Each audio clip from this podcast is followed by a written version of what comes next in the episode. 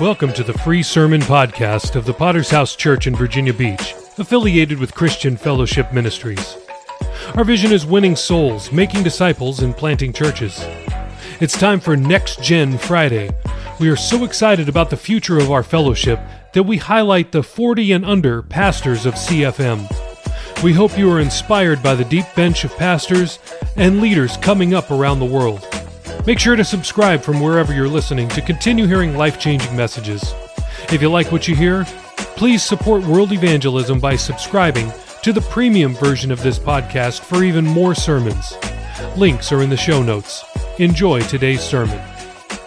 And uh, I just want to thank uh, Pastor Eric again for allowing me uh, to minister. Every time he said Pastor Josh, I was like, who's he talking about? I thought I was preaching today.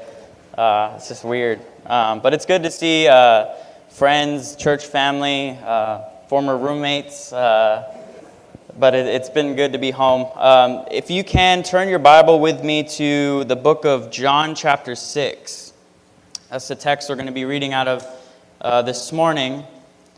Dorothy Fletcher suffered a heart attack on a transatlantic flight from Manchester to Florida. She turned out to be on a plane full of cardiologists. 15 experts on their way to a cardiology conference responded when a stewardess asked for medical assistance. You ever heard that phrase? Is there a doctor on board? They stood up uh, en masse and rushed to save her life. She was 67 years old. They fed drips into her arms and used on, an onboard medical kit to control the life threatening attack. Mrs. Fletcher recalled, I couldn't believe what happened. All these people came rushing down the aircraft towards me. The doctors were wonderful. They saved my life. So, picture this what could have been a disastrous uh, situation. She was 67 years old, a heart attack, she's over the ocean. It turned into something glorious because of who was on board. So, I want to preach a sermon this morning called Jesus on board out of, Math, uh, out of John chapter 6. We're going to begin reading in verse number 16. Now, when evening came, his disciples went down to the sea and got in the boat and went over the sea toward Capernaum. And it was already dark, and Jesus had not yet come to them. The sea arose because of a great wind was blowing. And when they had rowed about three or four miles, they saw Jesus walking on the sea and drawing near toward the boat, and they were afraid. But he said to them, It is I do not be afraid. So, firstly, I want to look at being stuck in the middle of nowhere. How many have ever felt stuck or trapped in a situation in life where you're in a position where you feel like there's no hope, there's no way out? You can't figure, you, you can't think your way out of this uh, situation. I remember uh, I was taking a road trip to El Paso just a, a few months ago. I think it was for conference. And I was driving there, and in the middle of nowhere, my car broke down. It was middle of a, a place called Iraan, Texas. And so I'm in between Austin and El Paso, and I'm thinking, how am I going to get out of this situation? I had no idea what was wrong. I'm not mechanical. I lifted the hood, and there's smoke coming out, and I had no idea what to do. And, and thank God I made it to the next town, and it was, it was a small uh, fix. But at that moment, I thought, I'm in the middle of nowhere with no, I had no cell signal. I wasn't able to call people. I, I didn't know what to do. And sometimes we can find ourselves in that very situation, but spiritually speaking where you're not even advancing in the slightest, where it feels like you're hitting a brick wall. You're, you're not able to move forward. And you look at the situations that are surrounding us, and we think, this is impossible. We can't get out of this. In Psalms 55, this is what this scripture is describing. Uh, King David says, My heart is severely pained within me, and the terrors of death have fallen upon me. Fearfulness and trembling have come upon me, and horror has overwhelmed me. So I said, Oh, that I had wings like a dove, I would fly away and be at rest. Indeed, I would wander far off and remain in the wilderness. I would hasten my escape from the windy storm and the tempest. What he's describing here is the fantasy of escaping the storm. That we've all come to that point in life where we think, I, I don't know any way out of it. I wish I could just fly away from this situation. Escaping situations is a fantasy we all find ourselves indulging in at different times in our, in our lives. We've all been through times where we just want to escape whatever the circumstance is, or sometimes, uh, most dangerously, even life itself. You know, that's the, that's the lie of suicide, is that the devil can whisper in your ear that there's a promise of escape when you're struggling. But how many know that's not true? That the only point, uh, the only one that can help you is Jesus Christ. How many have ever been on the ocean in the middle of the night? No one? Never? I mean, I lived, I lived um, in Greece. Uh, I've obviously lived here, so I've always been kind of near the water. Where I'm living now, I'm nowhere near the water. But I remember when we were uh, in Europe, um, one night we, we would go fishing all the time, me, my brother, and my dad. And we would go usually uh, out in the middle of the day. We had a little fishing boat, it was a small fishing boat, and it would, uh, we would dock it about you know 30 feet out in the water. It was on a buoy, and we would swim out to it We'd take it out for the day, usually sunrise or sunset, and we would go fishing. So one day, we got the bright idea hey, let's go fishing at night. We'd always, in, in LA, we would always fish at night because we'd go off the pier. So we said, let's go fishing at night. It couldn't be that bad. So we get out there, and so it's pitch black. There's no lights on the beach, there's no lights on the water. All, it was a full moon, and so all we saw was the sliver of moonlight uh, across the water. And now we've got to swim out to our, our boat, which is 30 feet in the water. And in Greece, uh, 30 feet meant it was super deep. It meant like it was like 40, 50 feet deep by that point. And so the only way we could get out there was we had a little uh, surfboard with a, with a seat that we strapped to it. And so two of us at a time could sit on this surfboard, and we had a rowing, uh, we, had a, we had some oars, and we would row out to the boat. And so first my dad said, I'm going to I'm going to take you, I'll drop you off, then I'll go back to shore and pick up my brother. So he's rowing me out, and you have to have your feet in the water. And so you can't see anything. And all of a sudden, I start to feel things underneath me. I start to feel fish. I start to feel, I don't know what, I don't know what I'm feeling underneath, but I'm scared. And so then my dad drops me off at the boat, and now he's back at shore, and I'm 30 feet out, and I started to cry a little bit. I was, I was, I was young. And so I, am I'm, I'm, starting to freak out. And then, like I said, there's a beam of, uh, of light where the, the moon is. And I kid you not, I saw a fin pass over that. It was probably a dolphin. We didn't have sharks where we are. But at night, everything was a shark. I mean, the, the fish this big was all of a sudden it was a great white. And so now I'm screaming, I'm crying. And then I'm telling my dad, there's a shark, there's a shark. And so now my dad doesn't want to come back in the water to come to me. So I'm, I'm freaking out. My dad's scared we got on the boat, and so now we're just, we're all huddled in the middle of the boat. It's a small boat. My dad, uh, that's the first time I've seen him scared. And so we're just sitting there. We didn't, none of us want to fish. And then flying fish start jumping over our boat, and we're like, okay, this we're done. So we had to now we had to go back to shore, and it was, uh, it was very memorable. But I remember how scary it was, and this was in the middle of uh, the, the calmest ocean. There was not a wave, not a ripple. It was, it was nice, it was smooth. We were only 30 feet from shore. And yet, here the disciples are. They're being tossed by waves in a storm in the middle of nowhere. I mean, imagine how scary that would have been for them. And they're rowing. I mean, like I said, we would have to row our way out to the boat. Rowing is hard work. How many have ever rowed before? Ever maybe at the gym you use the rowing machine. I mean, it's it's a full body workout, and that's when you're rowing on calm water. Imagine rowing in the middle of the storm. You would feel like you're not going anywhere. You're not making any progress. You're just rowing for the sake of rowing or doing what you, you know you're supposed to do, but you're not making any difference. And sometimes that's how we can feel like we're doing everything in our power to escape the situation, but to no avail. Nothing's working, nothing's going our way. The storm isn't disappearing anytime soon, and yet we're still plunging away, doing everything we can not to give up. Secondly, I want to look at where is Jesus? And by that I mean, where is Jesus relative to your situation? Where do you place him on the hierarchy of your life? Is he front and center while you try to, or is he sidelined while you try to figure out what to do? Is there a pattern to your problem? So sometimes you get so caught up in trying to fix your own problems with your own solutions that you completely ignore the very person who can help you. You know, you're having a financial issue, and instead of turning to God to help you, you think working more hours, missing out on being in the will of God is going to save you. Or maybe you have a loved one that you want to see saved, and somehow you think that you have the power to convince them to get saved, and that you think that through you they're going to get saved, instead of turning the situation over to God. You know, there's only so much you can do in certain situations. Look at the father of the prodigal son. What did he do? I'm sure he, com- he tried his best to convince his son not to go off into, into the world and sin, but at a certain point, he took his hands off the situation and said, God, you've got to do something. It's not your job to figure out how God is going to move, it's your job to allow God to move. So, when's the last time you checked on your spiritual life to make sure you still have God working inside you?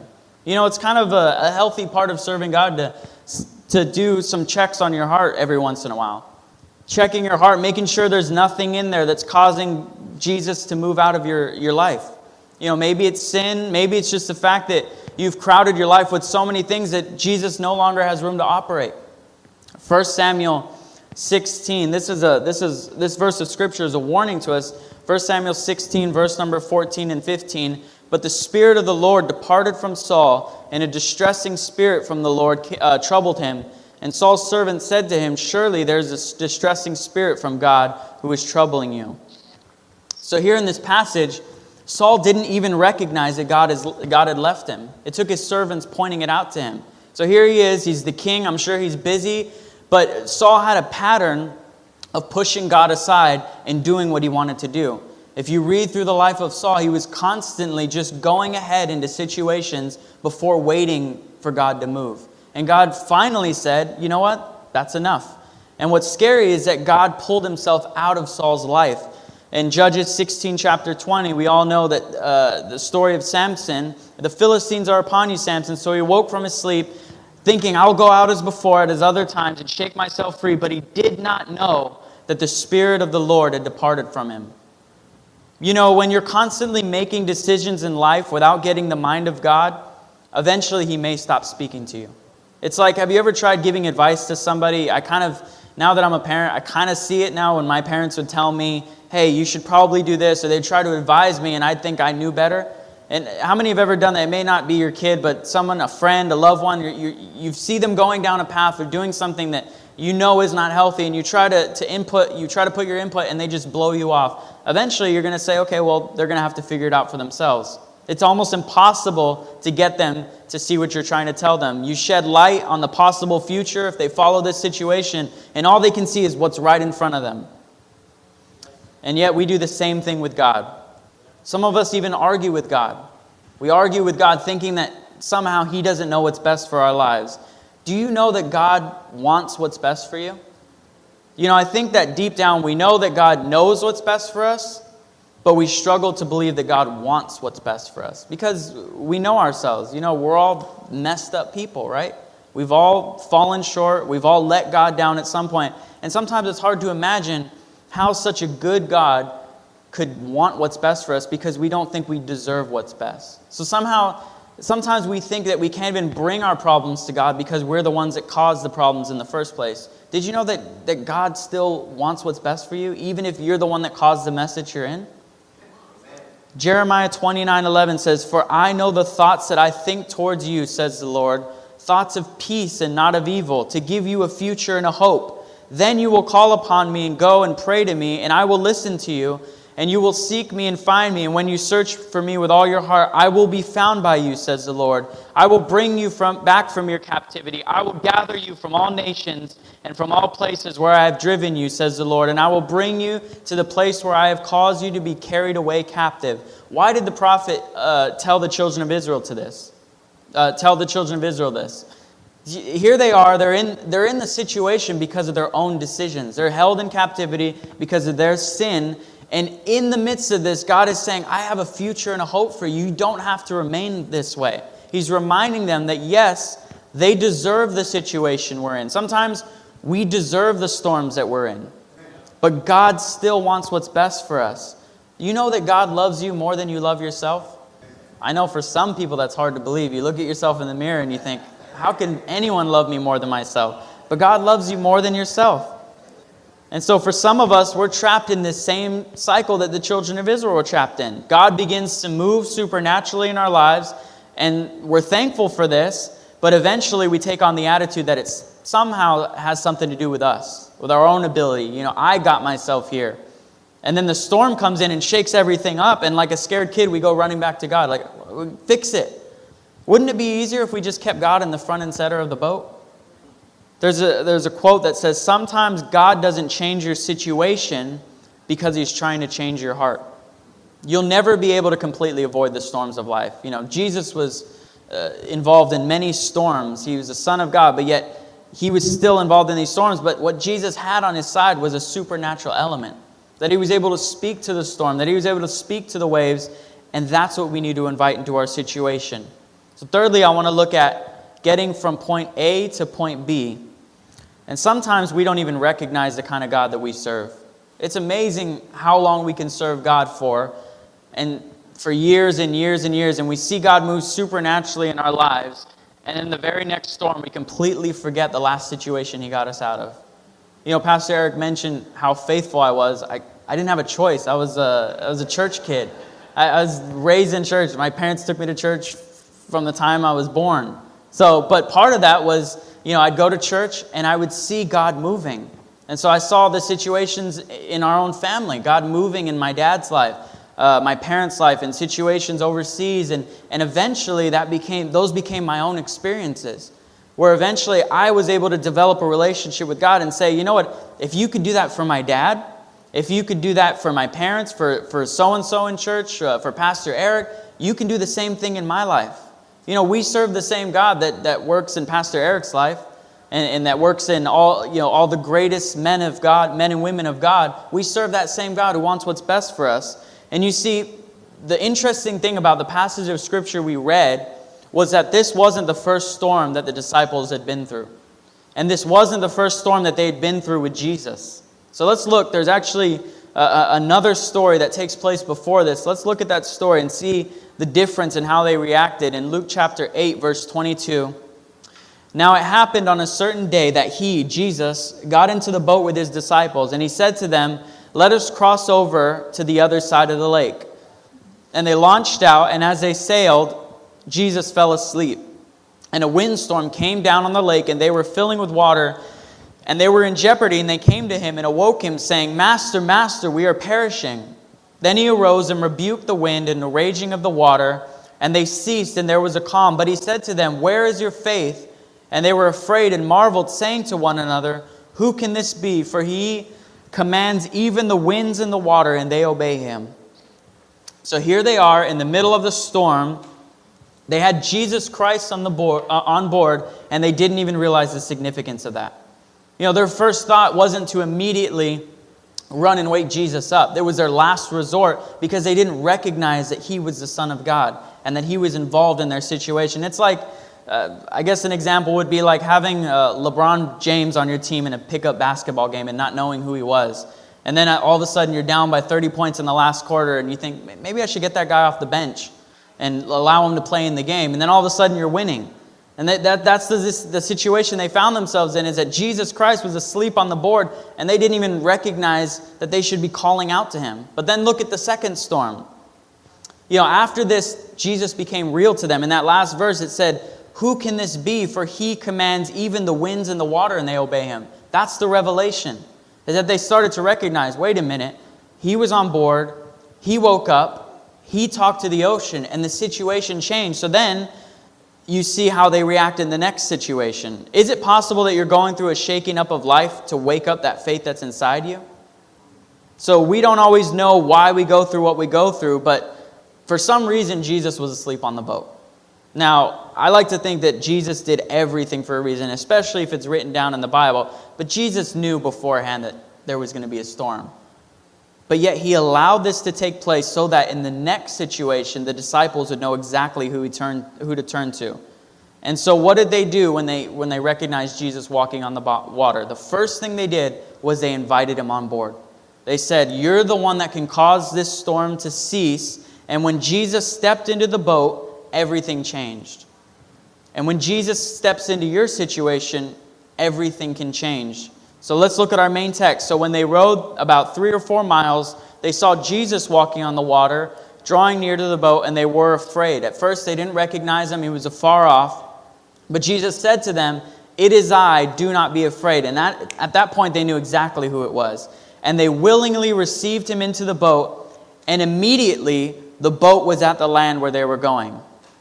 So sometimes Jesus has to do the impossible to get your attention. In this scripture, he's walking on the water. So sometimes we're so focused on the storms of life that we don't even see Jesus walking on the water in the background.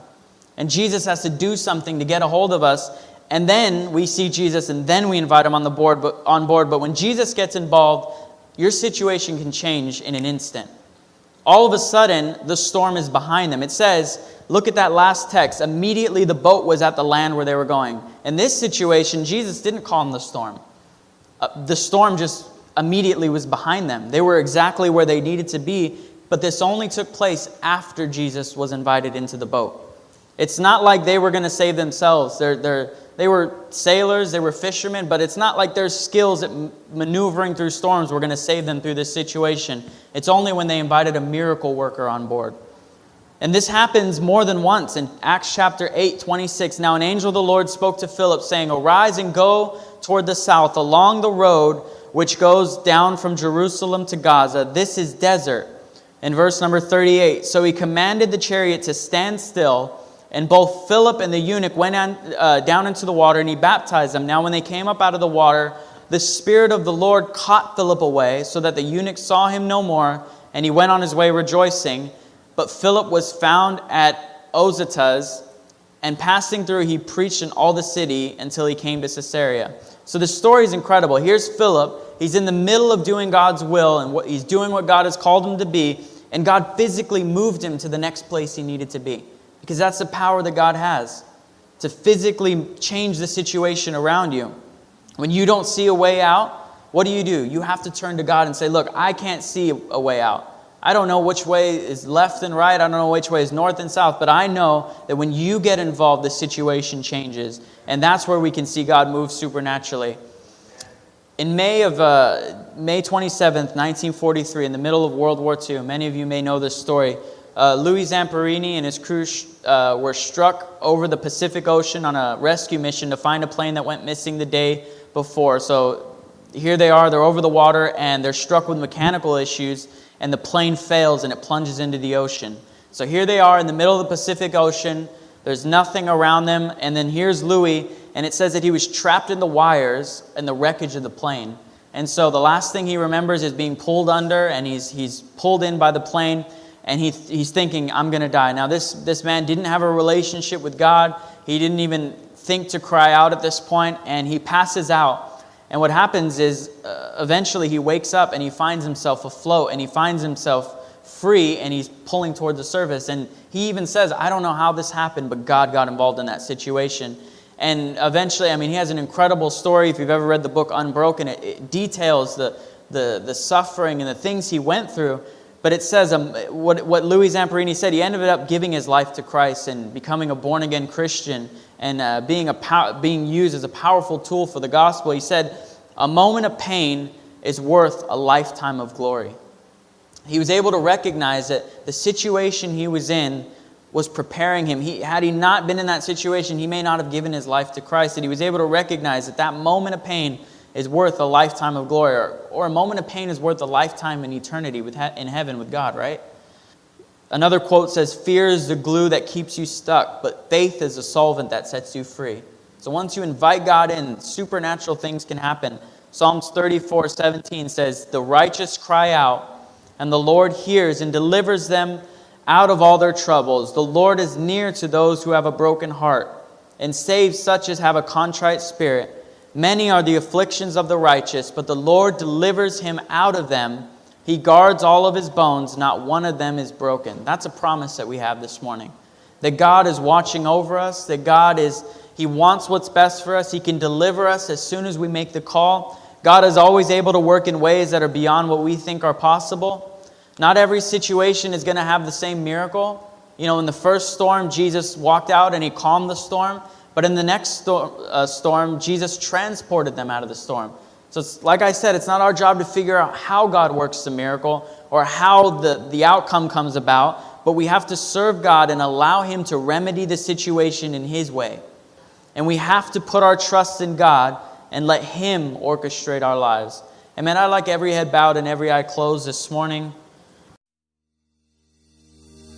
Thanks again for listening to the free version of the VBPH Sermon Podcast, where we post sermons on Mondays, Wednesdays, Fridays, and Sundays. We also have a premium version of this podcast, which posts sermons and interviews every single day of the week. So, why would you want to subscribe? I'm glad you asked. I have five reasons for you. Number one, on the premium version, we post full versions of Testimony Tuesday, Pastor Campbell Thursday, and Study Day Saturday. If you'd like to hear those episodes, then subscribe now. Reason number two uninterrupted listening. We remove all ads and all extraneous content from our premium feed. Reason number three premium episodes always release six hours earlier than the free version. If you're an early bird, it's a great reason to subscribe. Number four, our subscribers will gain access to our sermon chat group on WhatsApp, where we interact directly with listeners around the globe. If you'd like to chat with other premium subscribers, subscribe today. And finally, every dollar we raise goes to world evangelism. This is the best reason to subscribe because you are helping us launch churches all around the world. We don't put one dime in our pockets. Everything that we raise from this podcast will go directly to Thursday night of Chandler Conference. So please subscribe today by using the links in the show notes below. Thanks.